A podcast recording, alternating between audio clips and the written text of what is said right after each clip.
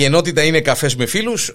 Στη συγκεκριμένη περίπτωση είναι ένας πολλά καλός μου φίλος να την ευκάλει με το τσάιν. Έτσι ξεκινούμε και κάθε επεισόδιο αυτής της ενότητας. Κωνσταντίνος Λεμέσιος.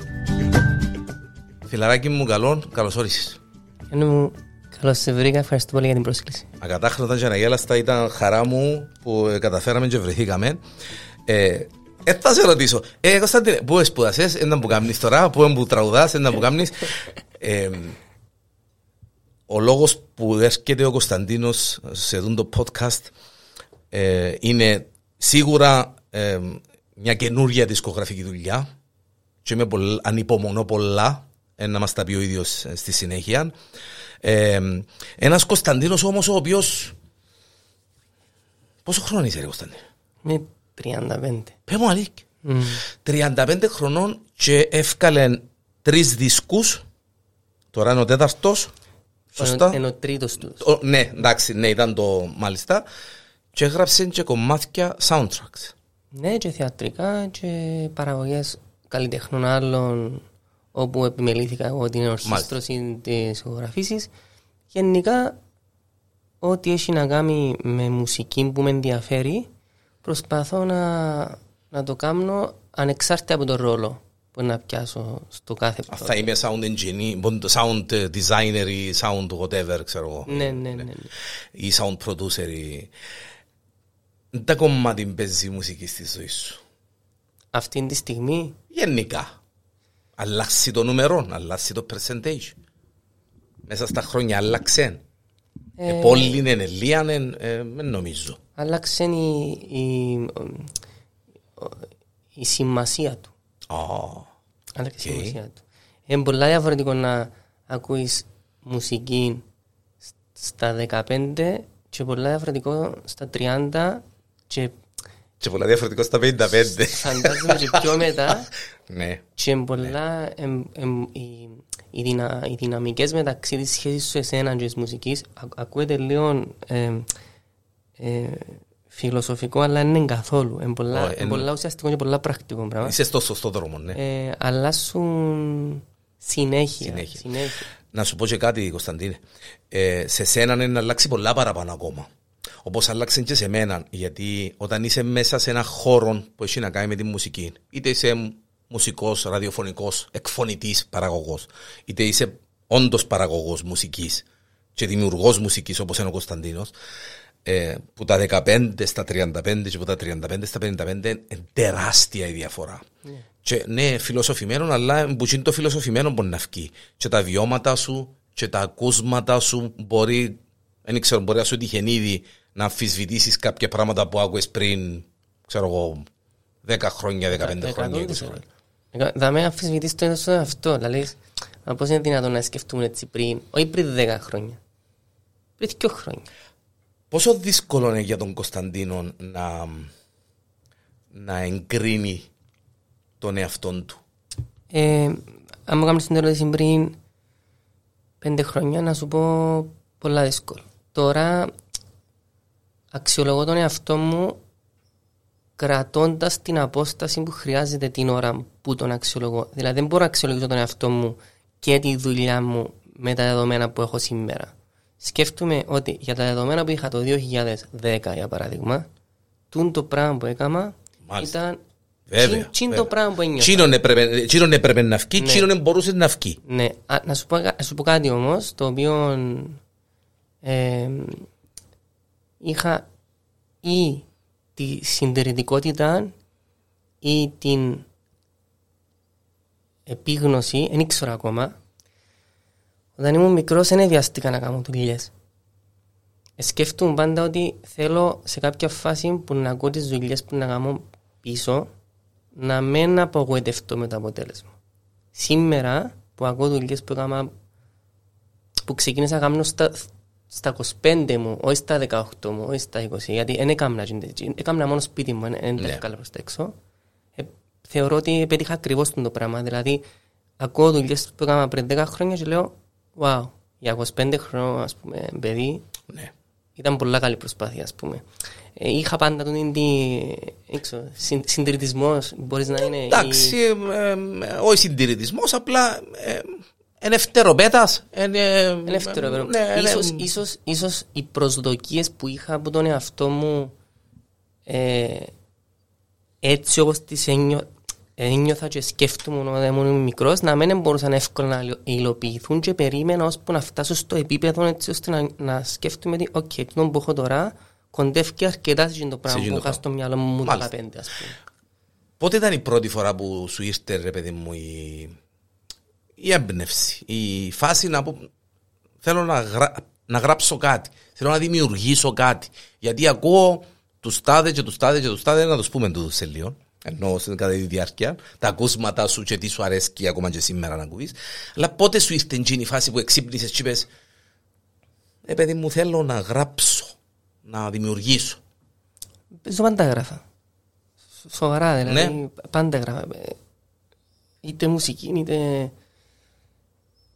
Τέλος πάντων νομίζω ότι έγραφα, γιατί θυμούμαι ότι έγραφα πολλά στο χαρτί τύπου ημερολογιακού τύπου ιστορίες. Okay. Ξέρεις, είναι και σήμερα το πράγμα. Α, έκανα το πράγμα, άκουσα το πράγμα. Ναι, και μπορεί να μην το πάρει ποτέ στη ζωή μου σε κανέναν το πράγμα. Χαίρομαι ιδιαίτερα. Ναι, κάτι το οποίο βοήθαμε πάρα πολλά σε πολλούς λόγους. Και να θυμούμε και μάλιστα ένα από τα χαρακτηριστικά, λίγο σπαστικά χαρακτηριστικά που έχω, θυμούμε τα πάντα. Ενώ το σπαστικό του το γιατί είναι. Βρειάζουν πολλά οι φίλοι μου. Αρέσκει μου το δω. Αλλά ναι, νομίζω είναι ένα σκύλ που αναπτύχθηκε, να πούμε, που μωρό. Μετά το... Κι αν ξεκινάς με μουσική, δεν ήμουν ιδιαίτερα καλός μαθητής, ούτε στο σχολείο ούτε στις μουσικές μου σπουδές. Ξέρεις, έπρεπε να παίξω ένα πράγμα με έναν συγκεκριμένο τρόπο και πάντα, επειδή μου άρεσε και ο τρόπος, βρίσκα τον boring ας πούμε, προσπαθούσα να το κάνω λίγο με δικό μου τρόπο να μου αρέσει και να μου κρατάω ενδιαφέρον, γιατί μου κρατούσε το ενδιαφέρον. Έτσι σιγά. Τούτον επέρασε μέσα στη δουλειά σου όμως, ναι. Επέρασε μέσα στη δουλειά μου. Έντυσε το κλασικό το... τουλάχιστον που τις δουλειές σου που άκουσα, έντυντζίνον το... εντάξει, παίζεις κιθάρα, παίζεις.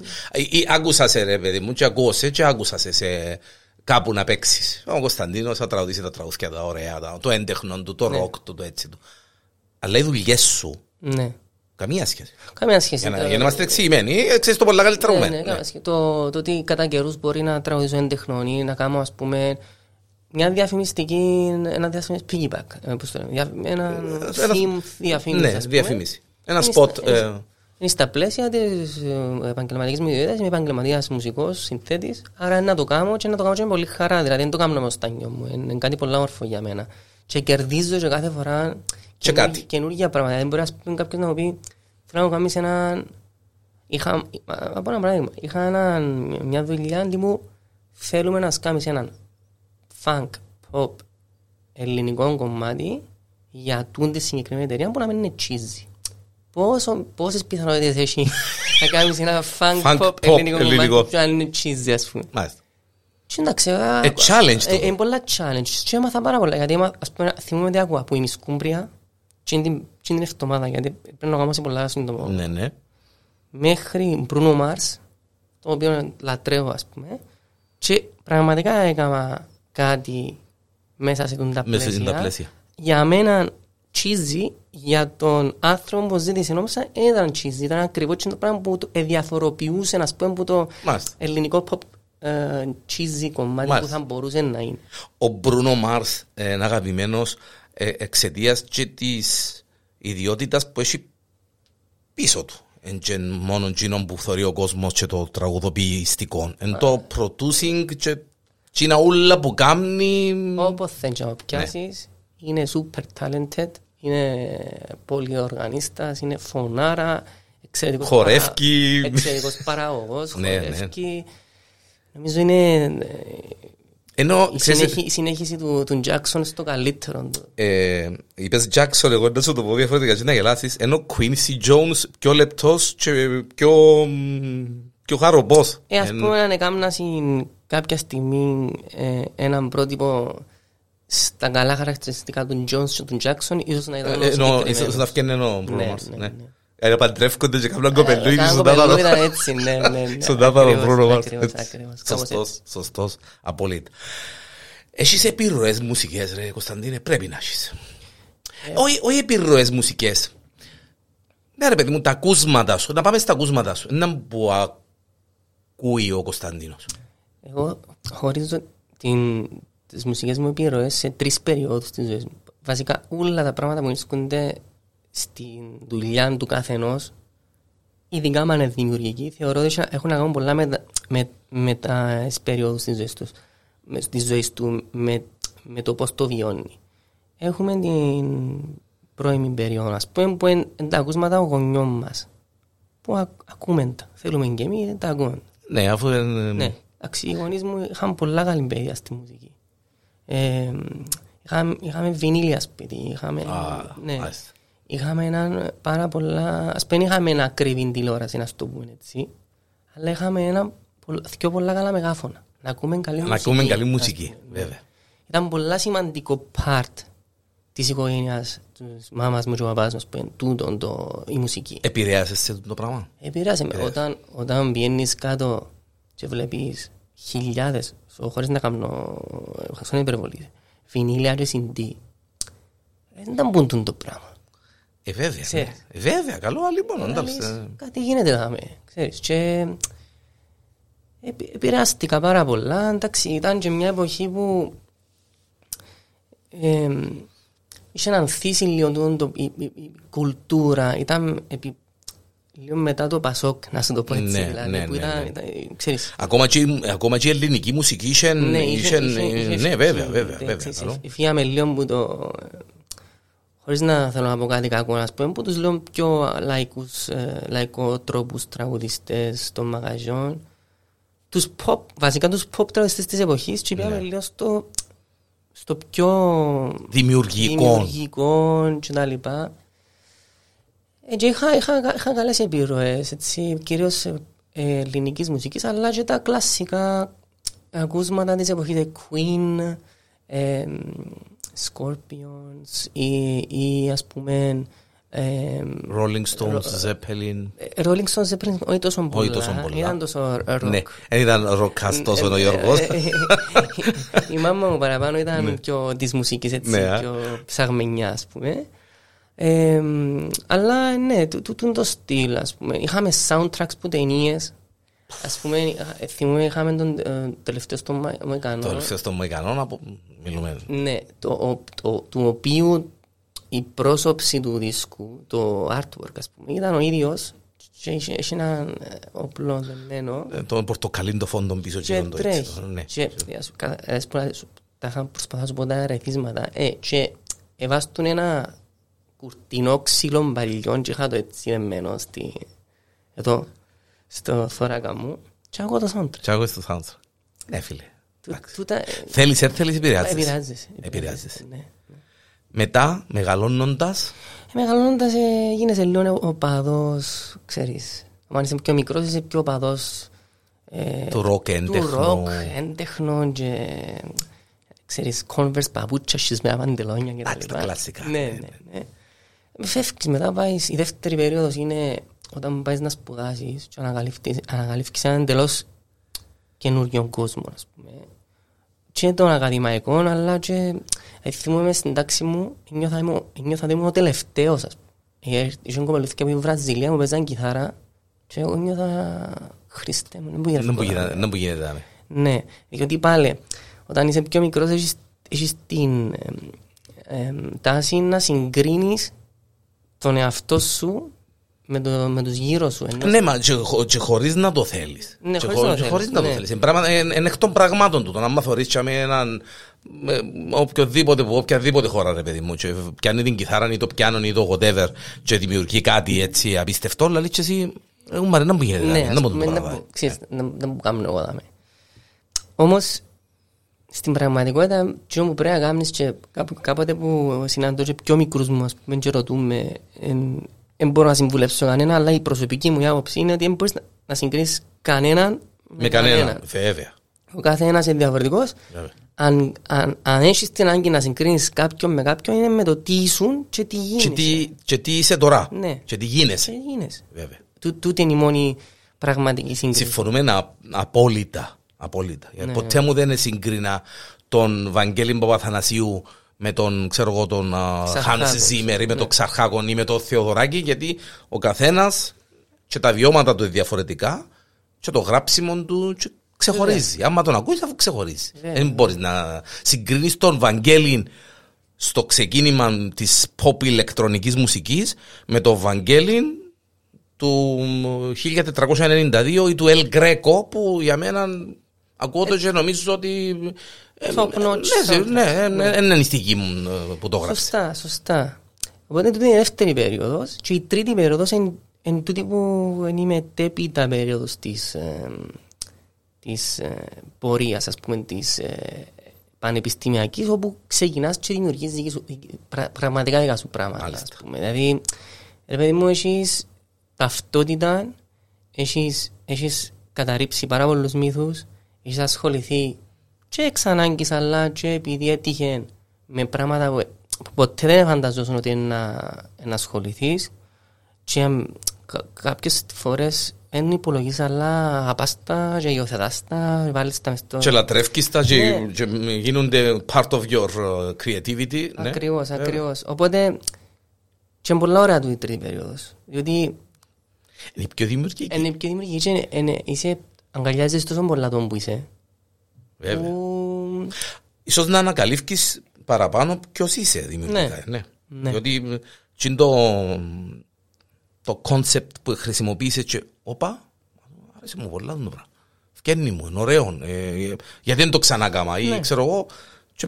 Χτίζεις και αλλάσεις και πάεις. Σωστά. Ξέρω ότι δημιουργάς έξω από τα κουθκιά. Εν είσαι των κουθκιών. Εν είσαι της περπατημένης. Εν είσαι το δινγκ. Ναι. Ξέρω ότι το βαρκέσαι, γιατί κουβεντιάσαμε το και παλιά. Εν το κάνεις επί σκοπού. Φκένει σου γιατί τούτον είναι. Πρέπει να γράψω κάτι γιατί... να το γράψω και να μένει συμβατικό. Τούτο θέλω να γράψω, ναι. Έχω γράψει απίστευτα συμβατικά πράγματα με τρόπο που είναι εκτός του κουθκιού. Επειδή ενώ η πρόθεση μου ήταν να γράψω συμβατικό κομμάτι. Δηλαδή, πιστεύω ακράδαντα το πράγμα, δηλαδή μου ο παπάς μου παλιά ότι ο κόσμος καταλαβαίνει την αλήθεια του αλλού, οτιδήποτε και να κάνει. Του καλλιτέχνη, βέβαια. Οτιδήποτε και να κάνει. Αν κάνεις καφέ και δεν είσαι στριβή μπας στον καφέ, σε κάποια στιγμή, ακόμα και να κάνεις λέει επιτυχία στην αρχή, να πας άλλο να πιάει καφέ ο ενδιαφερόμενος. Να φανεί ότι κάνεις το μόνο και μόνο γιατί... Απλά για βγάλεις λεφτά ή επειδή απλά γιατί... Είπα σου ότι η επιχείρηση του καφέ έχει λεφτά στην Κύπρο. Γιατί δεν κάνεις καφέ. Ναι. Δεν έχει να κάνει καθόλου το πράγμα και απόδειξη για το πράγμα ενώ η σύγκριση του πρώτου μου δίσκου με τον τελευταίο δίσκο, ο οποίος στιλιστικά δεν ξέρω αν έχει καμία σχέση, δηλαδή είναι τελώς διαφορετικό από το άλλο, ναι. Υπάρχει έναν κοινό που είναι τον Darkness και στα δυο, δηλαδή και στην πρώτη δίσκο και στον άλλο. Πρώτος δίσκος είναι το Δυσφασία. Ναι. Υπάρχει μια σκοτεινότητα. Το τελευταίο γράψαμε μες στο COVID, ας πούμε. Ήταν λογικό να έχει το darkness του, αλλά πραγματικά δεν έχει καμία σχέση. Ούτε στον τρόπο ερμηνείας, ούτε και στον ήχο, ούτε στη μίξη. Τίποτε, πουθενά. Πόσο επηρέασε το COVID δημιουργικά τον Κωνσταντίνο? Πάρα πολλά θετικά. Βέβαια. Πάρα πολλά θετικά. Όσο σε ρώτησα καλλιτέχνες την ερώτηση, η απάντηση ήταν ήδη. Ναι. Πάρα πολλά θετικά στο θέμα των δημιουργικών, στο θέμα της επιβίωσης της επαγγελματικής. Οι καλλιτέχνες, οι ηθοποιοί, οι τραγουδιστές κτλ. Πέρασαν δύσκολα, ξέρουμε. Ήταν δύσκολα, 100%. Εντάξει, προσωπικά, επειδή είμαι και παραγωγός και composer και συνθέτης, είχα κάποιες δουλειές και κρατήσαμε. Ναι. Αν ήμουν μόνο performer, μόνο τραγουδιστής ή μόνο κιθαρίστας, που υπήρχαν πολλές περιπτώσεις φίλων και οικογενειάρχες, ας πούμε, ήταν τραγική κατάσταση. Να τολμήσω να ρωτήσω ποιον που τα τρία που είπες προηγουμένως θκιαλέεις, προτιμάς. Νομίζω, δεν ξέρω την απάντηση, είμαι πολύ περίεργος. Το στιχουργός, το παραγωγός ή το composer. Είμαι παραγωγός. That's it. Η απάντηση δεν μου την έκαμε κανένας στην ερώτηση. Συνήθως λαλού μου τραγουδιστής, συνθέτης, παραγωγός. Δεν είμαι ιδιαίτερα στιχουργός, αλλά ας πούμε ότι υπήρχε μια τρίτη συγκεκριμένη ιδιότητα που θα μπορούσε να τραγουδιστείς. Η πρώτη ερώτηση που κάνω, ακούγεται ασχήμον το μου να πω, αλλά είναι πραγματικότητα. Είναι ποιον δεν σε κουράζει να κάνεις, ποιον το κάνεις με άνεση. Η απάντηση είναι ο παραγωγός. Ποιον βλέπεις τον εαυτό σου να κάνεις και ύστερα από 20 χρόνια. Παραγωγός. Δεν ξέρω. Αν ξέρεις. Δεν ξέρεις. Ναι. Όσο και σου φανεί παράξενο, εγώ παραγωγός σε νιώθω.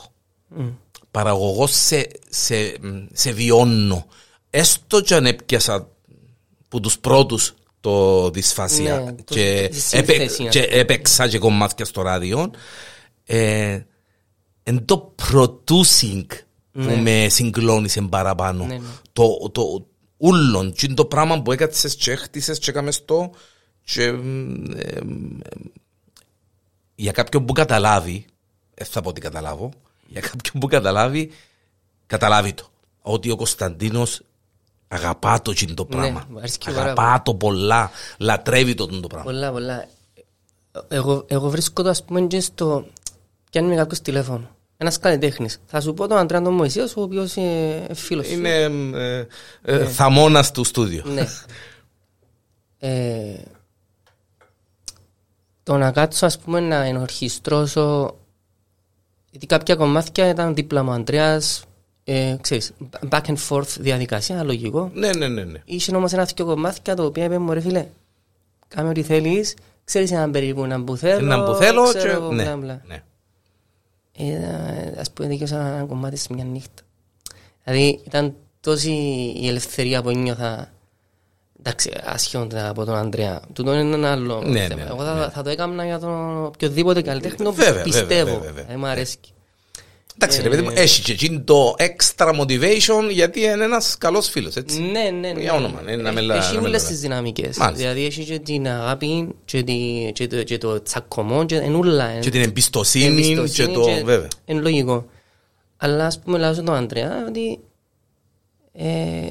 κάτσα και έκανα το και την ώρα, ας πούμε, και την νύχτα, να στείλα την επόμενη μέρα, και μου, φίλε, εκτός που τούτον, που τελικά έμεινε μέσα... Τελικά έβγαινε μέσα. Εκτός που είναι το στοιχείο, ας πούμε. Τα υπόλοιπα είναι. Αρέσκει πάρα πολλά, ρε φίλε, ξέρεις. Αρέσκει πολλά να κάνω production, πάρα πολλά. Και αρέσκει και η διαδικασία του production. Δηλαδή, και ένας άνθρωπος τώρα γράφει το πράγμα με μια κιθάρα. Δηλαδή, πώς θα τον κάνω τον άνθρωπο να ακούγεται εκείνο που θέλει, αλλά την ίδια στιγμή να μου αρέσει και εμένα, να φιλτράρεται λίγο που τούν τα φίλτρα του, να μην τσίζει με την κακή έννοια, να μην είναι το επαναλαμβανόμενο, να μην είναι εκείνο το τετριμένο, τα ίδια και τα ίδια. Αρέσκει μου πάρα πολλά. Βεβαίως η σύνθεση είναι κάτι το οποίο θα κάνω μέχρι να πεθάνω, διότι είναι ανάγκη. Δηλαδή, μεγάλη ανάγκη το να γράψεις κάτι δικό σου και είναι κάτι που έρχεται χωρίς να καταλαβαίνεις. Εγώ λέω ότι έρχεται από την λατρεία και από την ιδιότητα του producer. Μπορεί να ξεκίνησε ενός συνθέτης και να καταλήξει στον producer, αλλά τώρα... Γιατί η σύνθεση, εντάξει, να τολμήσω να το πω, ρε Κωνσταντίνε, συνθέτες έχει πολλούς. Έχει. Παραγωγούς, δεν έχει πολλούς. Και είναι ο παραγωγός που κάνει τη διαφορά. Γιατί όλοι ξέρουμε, είπαμε το και προηγουμένως, να φέρουμε έναν το πιο γνωστό παράδειγμα για τον κόσμο που μας ακούει, ασχέτω με τη συζήτηση. Ο Τζάκσον ήταν ένας ολοκληρωμένος καλλιτέχνης, απίστευτος, χορευταράς, φωνή, πράγματα.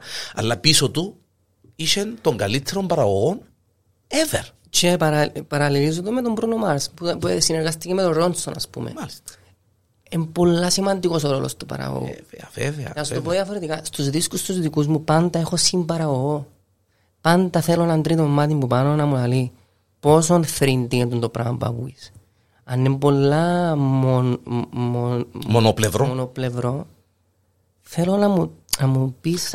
Αγύρνη ποδά, θέλω να μου το πεις. Και στους τρεις τους δίσκους, ο ένας είναι σύγκολα, ας πούμε, αλλά είχα πάντα έναν co-producer. Πάντα. Και έχει κομμάτια που εγώ χάλασα το 80% της παραγωγής που έκανα και έβαλα στοιχεία που μου είπε ο άλλος ή που μου έκαμε, γιατί δούλεψε στο project, με κλειστά μάτια, διότι είχε δίκιο. Βρίσκεις το εύκολα τούτο, Κωνσταντίνε? Πάρα πολύ δύσκολα. Εντάξει, τώρα συνεργάζομαι με ένα επίσης καλλιότι, τον Αντρέαντο Χατζιπαντελή, ο οποίος έρχεται από ένα ηλεκτρονικό καθαρά background και μεταλλάς. Βασικά, ξέρεις... Μαγιά μου συνδυασμός. Επικίνδυνος ο συνδυασμός. Βασικά, να ξέρεις ότι όσοι μεταλλάς ήταν μεταλλάς, τώρα γράφουν τέκνο. Ναι, έχει πολύ εξέλιξη. Ξέρεις, που το metal στο... Ακόμα και στο τέκνο, αλλά και στο ηλεκτρονικό, το pure... Έχει μια διαφορά. Ναι. Ενώ ότι οι μεταλλές που επειδή σπουδάσαν, συνήθως τώρα κάνουν τις πιο ηλεκτρονικά πράγματα. Οι μεταλλές που ήταν πάντα κιθαρίστες και κιθαρίστες παίζουν μέταλ μέχρι σήμερα. Ναι. Εντάξει, τώρα με τον Αντρέα, ας πούμε, τον Χατζή Παντελή, έχουμε μια καταπληκτική συνεργασία. Δηλαδή, δεν ξέρω... Ήταν πίσω από την νέα σου τη δουλειά. Ναι, ήταν πίσω από την νέα μου τη δουλειά. Δεν ξέρω πόσο πρέπει να σκέφτομαι. Δηλαδή, σκέφτομαι ότι στην επόμενη μου δισκογραφική δουλειά, που σχεδόν, δηλαδή έχω την έτοιμη κάτω σαν ιδέα, ας πούμε, νομίζω να πάω με τον ίδιο άνθρωπο, ας πούμε, ενώ αφού δουλεύει τόσο πολλά. Όταν υπάρχει η χημεία, Κωνσταντίνε, ξέρεις το πολλά καλά, ότι χαλούμε χημείες, ιδίως στη μουσική. Ναι. Δεν έχω πρόβλημα, ας πούμε, πολλές φορές λαλώ τώρα στους καλλιτέχνες που έρχονται και κάνουν μια δουλειά μαζί μου και μείνουν πολλά ευχαριστημένοι και λαλώ τους που την πρώτη στιγμή. Στην επόμενη σου δουλειά, αν επιλέξεις να πας με άλλον παραγωγό, που με έχεις το 100% το ok.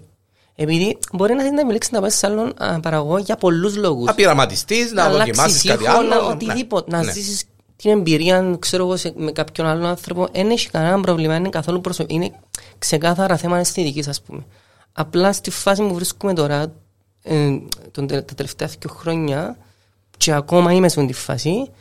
Δεν ξέρω, είναι βρίσκω λόγο να πω γιατί η επόμενη μου δουλειά να μένει ο άντρας μαζί μου. Έχει όνομα η φάση τούτη, έχει ύφος, έχει κάτι. Δεν ξέρω αν είναι δύσκολη ερώτηση. Δύσκολη ερώτηση, επειδή... Έχει επηρεασμό που το COVID και που την ατομικότητα, την μοναξιά που επέρασαμε όλοι μας μες την κατάσταση και ακόμα περνούμε κάποιοι φυσικά δημιουργικά. Έπιασες τον εαυτό σου, ρε παιδί μου, να πεις ρε μα... Έπιασα τον εαυτό μου να γίνεται λίγο πιο μουσικά, όχι τόσο στο κόνσεπτ. Η θεματολογία είναι πολλά προσωπικό ζήτημα και ποτέ την αναλύω, γιατί ο καθένας μπορεί να το αναλύσει όπως θέλει. Ναι. Έπιασα τον εαυτό μου να θέλει να φύγει από την πολύ τη φασαρία. Δεν έχω ούτε μία κιθάρα στον καινούργιο μου δίσκο. Ναι. Ούτε μία. Αμάν. Σκέφτομαι ότι ο πρώτος μου δίσκος ήταν, είχε 4 κιθάρες κάθε κομμάτι, ήταν βαρύς. Και κουβεντιάσαμε το, βέβαια. Και είχε και λίγο Pink Floyd-ish. Gorilla-ish, Pink Floyd-ish. Είναι το πράγμα το πιο, ας πούμε. Δεν έχω ούτε και μια κιθάρα. Βασικά έχω μια, αλλά δεν καταλαβαίνεις ότι είναι κιθάρα. Είναι τόσο αλλαγμένη. Πέμουτα, ούλα. Ναι. Ας πούμε, δεν ξέρω να έπαιξε ρόλο ο COVID, ότι ήθελα να μην... Να μην έχει φασαρία, να θέλω να είμαι πιο καθαρά, θέλω να είμαι πιο γυαλίστερα, αλλά... Ίσως ο Κωνσταντίνος να θέλει να είμαι πιο καθαρός, πιο... Ναι, ήταν και μια περίοδος πολλά τοξική, δηλαδή που μπαίνεις μες στο Facebook και τσακώνεται ο κόσμος τώρα για... Εμβολιασμένοι, ανεμβολιαστοί και έτσι, και άλλος πως και πελάρες και ιστορίες και... Ναι, ήταν πολλά τραγική περίοδος κοινωνικά, δηλαδή θεωρώ ήταν έντονη περίοδος πολλά γίνει. Να σου πω και το άλλο, ότι ο δίσκος τους ξεκίνησε με άλλα κομμάτια. Οχο, alright. Άλλα κομμάτια. Ήταν λίγο πιο προς το ροκ. Και Κατά την πορεία εφίαν Τζίνα από μόνα τους και συνέχισε στο... θα πεταχτούν μέσα στο σιρτάρι Τζίνα. Κάποια στιγμή μπορεί να ξανακάμω πιο ροκ πράγμα. Πιο ροκ κατάσταση, ναι. Αλλά ναι, το είναι πολύ ενδιαφέρον. Ο δίσκος ξεκίνησε το 19, τελείωσε το 21 και άλλαξε... Που την κύριο στον Άννο. Το στυλ του, το ύφος του... Το όνομα του μπορούμε να το πούμε. Το Them, έτσι, μάλιστα. Ευκάλεσε έναν κάτι σαν single. Ναι, που ήταν το Touch. Που ήταν το Touch το 21, έτσι. Ναι, ναι, μπράβο, ναι. Ο δεύτερος σου δίσκος θύμεις με το... Εν Κίνος ο δίσκος, υποτίθεται. Ο δεύτερος μου δίσκος Κίνος που είναι single. Προϋπήρξε ένα live συντή με 3 τραγούδια, αλλά ήταν 3 τραγούδια του πρώτου δίσκου, άρα θεωρείται ότι είναι καινούργιος δίσκος. Μάλιστα. Και τούτος βασικά επειδή ήταν ο δεύτερος μου δίσκος, αλλά στα χαρτιά είναι ο τρίτος. Υπήρχε το single που παλιά ήταν ο δεύτερος 100%. Αλλά επειδή ο κόσμος πλέον βγάλει συνέχεια singles. Ναι, τούτο είναι. Θεωρείται ότι αν βγάλεις ένα κομμάτι single, σαν να κάνεις άλμπουμ. Οπότε, ναι. Βρίσκεις η ταυτότητα του καινούριου άλμπουμ. Εν Κωνσταντίνος Λεμέσιος είμαι απόλυτα σίγουρος. Έχει κάτι που μπορούμε να το... Έχει έναν όρο που δίδεται κυρίως σε underground ατμοσφαιρικά τέκνο, ας πούμε, σχήματα, όπως είναι η Moderat, ο Apparat κτλ. Που ονομάζεται IDM, Intelligent Dance Music. Εντάξει. Νομίζω είμαι κάπου τζάμε τώρα. Είσαι κάπου τζάμε τώρα. Ναι. Εμπολά, θεωρώ, ας πούμε, εμπολά βαθιστόχαστος ο τρόπος με τον οποίο αναπτύσσεται η ενορχήστρωση των κομμάτιων, αλλά την ίδια στιγμή έχεις και λίγο το vibe του Βερολίνο, underground, ας πούμε, κάτι τέτοιο. Να σου πω ένα που μου αρέσει, κύριε Κωνσταντή. Αρέσκει μου το ότι... χωρίς να το ξέρεις ίσως, ή ξέρεις το, ή δεν το ξέρεις, το ίδιο καμνί, πειραματίζεσαι πολλά και αρέσκει μου που δεν σε ενδιαφέρει το σύνολο γύρω σου. Ωραία Κωνσταντίνε, μα να μποντούν τον που έγραψες, γιατί σαν καλλιτέχνης, σαν δημιουργός, σαν producer, πρέπει να άκουσες ή ίσως να άκουσες κάποιον που Κωνσταντίνε, να μου δαν το κομμάτι ρε κουμπάρε. Έχω ακούσει το αμίμητο «Λατρεύω τη φωνή σου, αλλά δεν μ' αρέσκουν τα κομμάτια σου». Συχαίνουμε τη μουσική σου. Και είπα του «Από σήμερα είσαι ακόμα πιο μέσα στην καρδιά μου, γιατί είσαι ειλικρινής». Μάλιστα. Είσαι ειλικρινής. Εντάξει, ναι. Κωνσταντίνε μου, μπράβο. Μπράβο και ήταν καλός που είσαι. Εντάξει. Ήταν από τα πιο ωραία, τα πιο ειλικρινή σχόλια που άκουσες. Αρέσκει μου που πειραματίζεσαι έτσι. Και στα βίντεο σου, στο πλασάρισμα της δουλειάς σου και στις φωτογραφίες σου, που τις βλέπω πρόσφατα για τη συγκεκριμένη δουλειά, αρέσκει μου γιατί εν και το πείτε εσύ, δαμέ, αλλά το που ένισε δαμέ και του Αντρέα είπα το πολλές φορές και κουβεντιάζοντας συγκεκριμένα να έρθει ο Κωνσταντίνος ο Λεμέσιος να κουβεντιάσουμε έτσι για μουσικές είπα, γιατί αρέσκει μάμα, μιλώ για μουσικές αρέσκει πολλά. Φαίνεται ο καλλιτέχνης, φίλε. Θέλεις το γέντο, το θέλεις, φαίνεται. Θα σου πω ένα πράγμα που είπε ο Μανώλης ο Βουράκης, δεν ξέρω αν έτυχε να γνωρίσει ποτέ ο Μανώλη, ο τραγουδιστής και ο κιθαρίστας των Zilla Project. Η μορφή είναι τρομερός μουσικός και ένας άνθρωπος που με επηρεάζει πάρα πολλά, αν και γνώρισα τον πάρα πολλά αργά, γνώρισα τον πριν 5 χρόνια, γενικά 30 χρόνια να γνωριστούμε, ενώ έτσι καλά. Ο Μανώλης είπε μου, ό,τι και να κάνεις,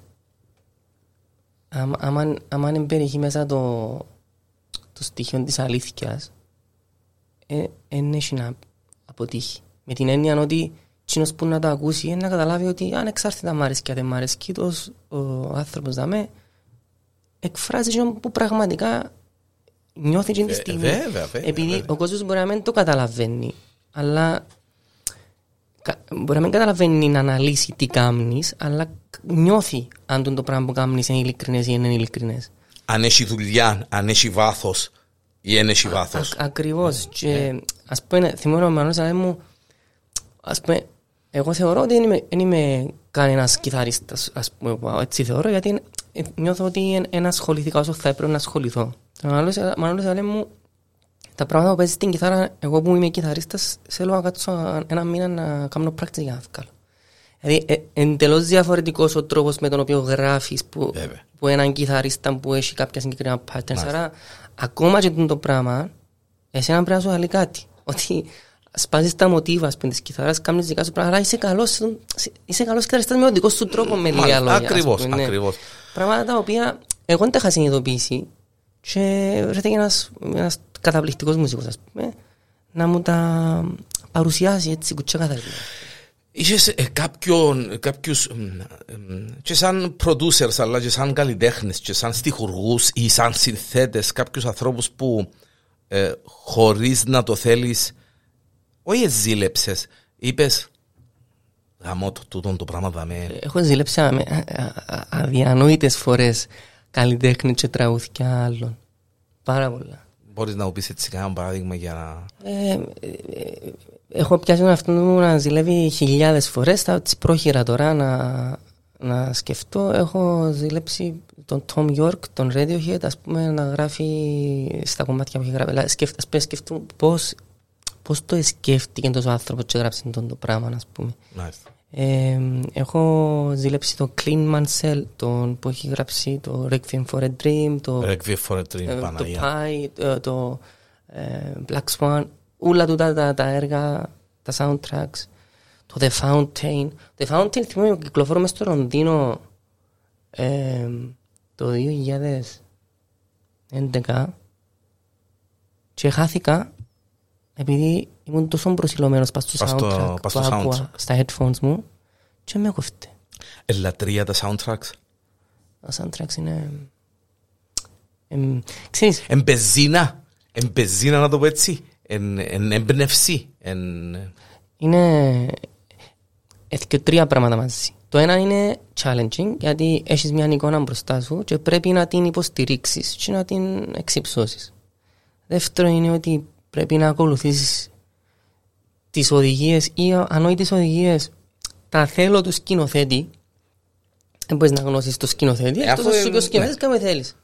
Συμβαίνει ποτέ το πράγμα. Ναι. Και τρία, διότι πρέπει να σεβαστείς την ταινία, ναι, το story.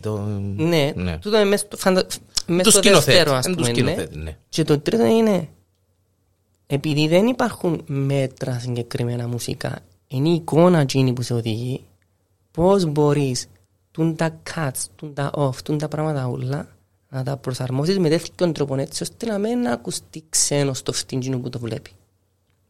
Ας πούμε, πιάσαμε τηλέφωνο το 22, ναι, τώρα, τον χρόνο, να γράψω μια μουσική για έναν ντοκιμαντέρ που μίλα για Σίκα. Για Σίκα. Τις ματζίλες. Τις ματζίλες, τις γνωστές. Ναι. Οι οποίες ήταν μαξίλες που αναγράφονται. Ναι, που αναγράφονται, ναι. Πολλά καλή δουλειά, πολλά ενδιαφέρον και οικονομικά και τα λοιπά. Και λέω εγώ, ρε παιδί μου, τώρα τι να γράψω για τα Σίκα, ρε φίλε, ας πούμε. Ενώ, ναι, ναι, πώς θα ξεκινήσω, ας πούμε, για αυτό το πράγμα. Πώς. Να γράψω ένα πιο ωραία soundtracks που γράψα ποτέ μου. Ναι. Ναι. Ένα από τα πιο ωραία soundtracks που γράψα ποτέ μου, απλά κάτσα και είδα το ούλον το ντοκιμαντέρ χωρίς φωνή, τίποτε, απλά θέλουν εικόνες. Είδα το μια φορά με τη φωνή, γιατί ήταν interviews βασικά. Μιλούσαν για εκείνο το πράγμα, ο κόσμος, την ιστορία κτλ. Και γράψα μέσα σε 24 ώρες, ίσως ένα από τα πιο ωραία soundtracks που γράψα, 24 ώρες. Μα σοβαρά. Ναι. Για έναν ντοκιμαντέρ πόσης διάρκειας, περίπου? 23 λεπτά.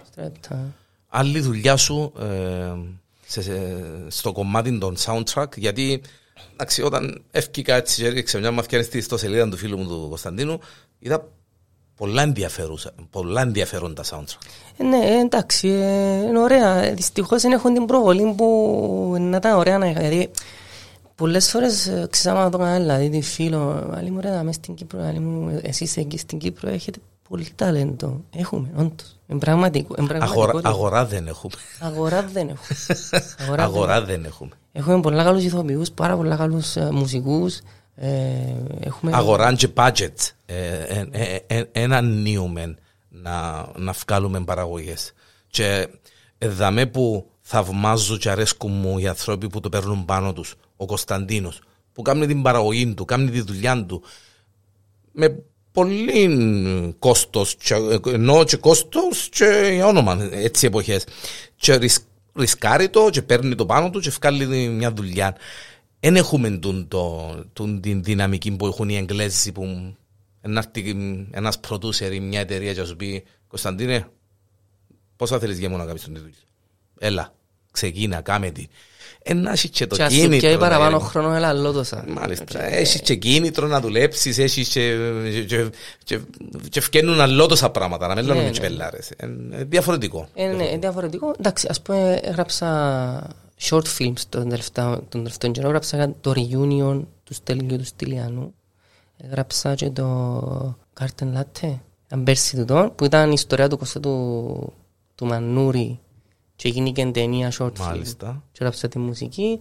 Έχω γράψει πάρα πολλά θεατρικά με τη Μόνικα. Έχω γράψει με τη Μόνικα Ντι Μελέκ το γιο πέρσι. Έγραψα η μουσική του ο Γεδεών Τούκας σε σκηνοθεσία του Μάριου Μετή. Και ήμουν live ήμουν ηθοποιός, ήμουν μουσικός. Πάνω στο stage, μπράβο, εδώ ήταν, ναι. Και ήμουν ντυμένος περίεργα, σαν ηθοποιός, που ήταν μια ιστορία του Κωστό Μανούρη. Έχω γράψει ήχο μουσική για το Magic Tower, το οποίο ήταν του Tennessee Williams και ταξιδέψαμε στην Αμερική, στο Tennessee Williams Festival και παίξαμε το έκαναμε 6 show στην Αμερική και να κάνουμε και του χρόνου, να κάνουμε άλλη ιστορία του. Ξέρεις, πολλά μορφές. Και μαζεύκονται οι εμπειρίες, και φυλάονται οι εμπειρίες, και να έρθουν ύστερα από 5 χρόνια οι εμπειρίες ούλες, να δουν μια άλλη, όχι ταυτότητα, έναν άλλον κομμάτι του Κωνσταντίνου. Βέβαια. Και πάει. Τελευταία δουλειά, η δουλειά τώρα που κυκλοφορά. 18. Παρασκευή. Μάλιστα. Και να κάνουμε στο Σαβίνο. Μάλιστα, παρουσίαση. Ελάτε, παιδιά, να μας δείτε. Ελάτε να μας ακούσετε. Και αν θέλετε κάποιος το comment, εσείς καλή φωνή, αρέσκει μου η φωνή σου. Ανοιχτά τα. Πόσα κομμάτια έχει το καινούργιο άλμπουμ? Ο καινούργιος ο δίσκος έχει 5 κομμάτια. Μάλιστα. Είναι πάρα πολύ εύκολο να τον ακούσεις. Είναι εύκολα κομμάτια. Είναι αφιερωμένο στο φίλο μου τον Μίνο, τον Νικολάου που χάσαμε πριν 4 χρόνια. Α, το γείτονα μου τον Μίνο, ναι. Μάλιστα. Έχει πολύ καιρό που ήθελα να το αφιερώσω έτσι, ναι. Κάτι. Α, ωραία, Κωνσταντή. Αλλά τόσο δίσκος είναι ό,τι έπρεπε, ας πούμε. Ναι. Πώς, να τολμήσω να ρωτήσω, πώς και... Για τον Μίνον έχετε... Είμαι θείος μου.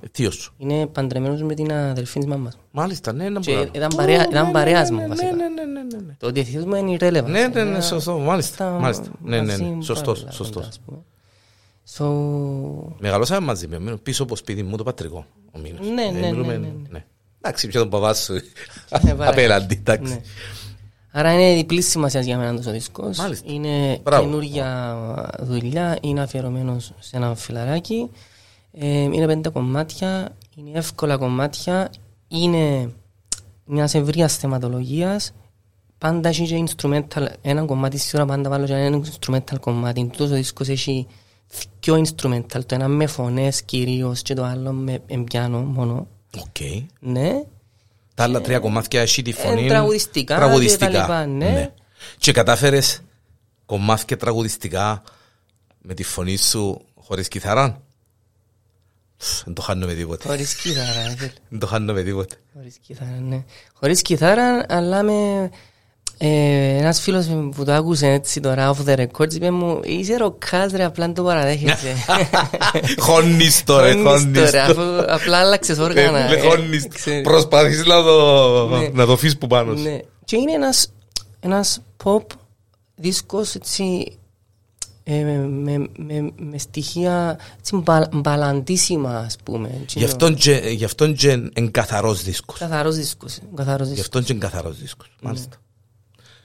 Φίλε, πήγαμε στα 45 λεπτά. Όχι, νόμιζα να περάσαν 5. Ναι, πήγαμε στα 45 λεπτά και μπορούμε να μιλούμε για άλλο 45.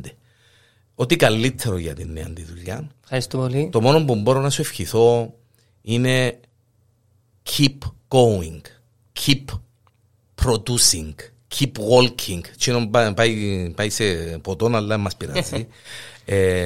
Και όντως, όσον αληθινός είσαι, ό,τι και να κάνεις, Κωνσταντίνε, νομίζω φαίνεται μες στη δουλειά.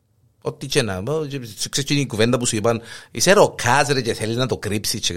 Ό,τι και να κάνεις, ο Κωνσταντίνος ακούεται μέσα στη δουλειά του. Ευχαριστώ πάρα πολύ. Θέλω να πω κάτι για σένα, το οποίο είναι φιλοφρονητικό. Πού σου μητσείς, ακούες μη και φακούς ως κέντρο. Εν και φημίζουμε για τις φιλοφρονήσεις. Κύριε Λέης. Αλλά το support που δίνεις και με έναν προσωπικό, αλλά γενικά και στην πόλη, στις τέχνες, τους καλλιτέχνες. Και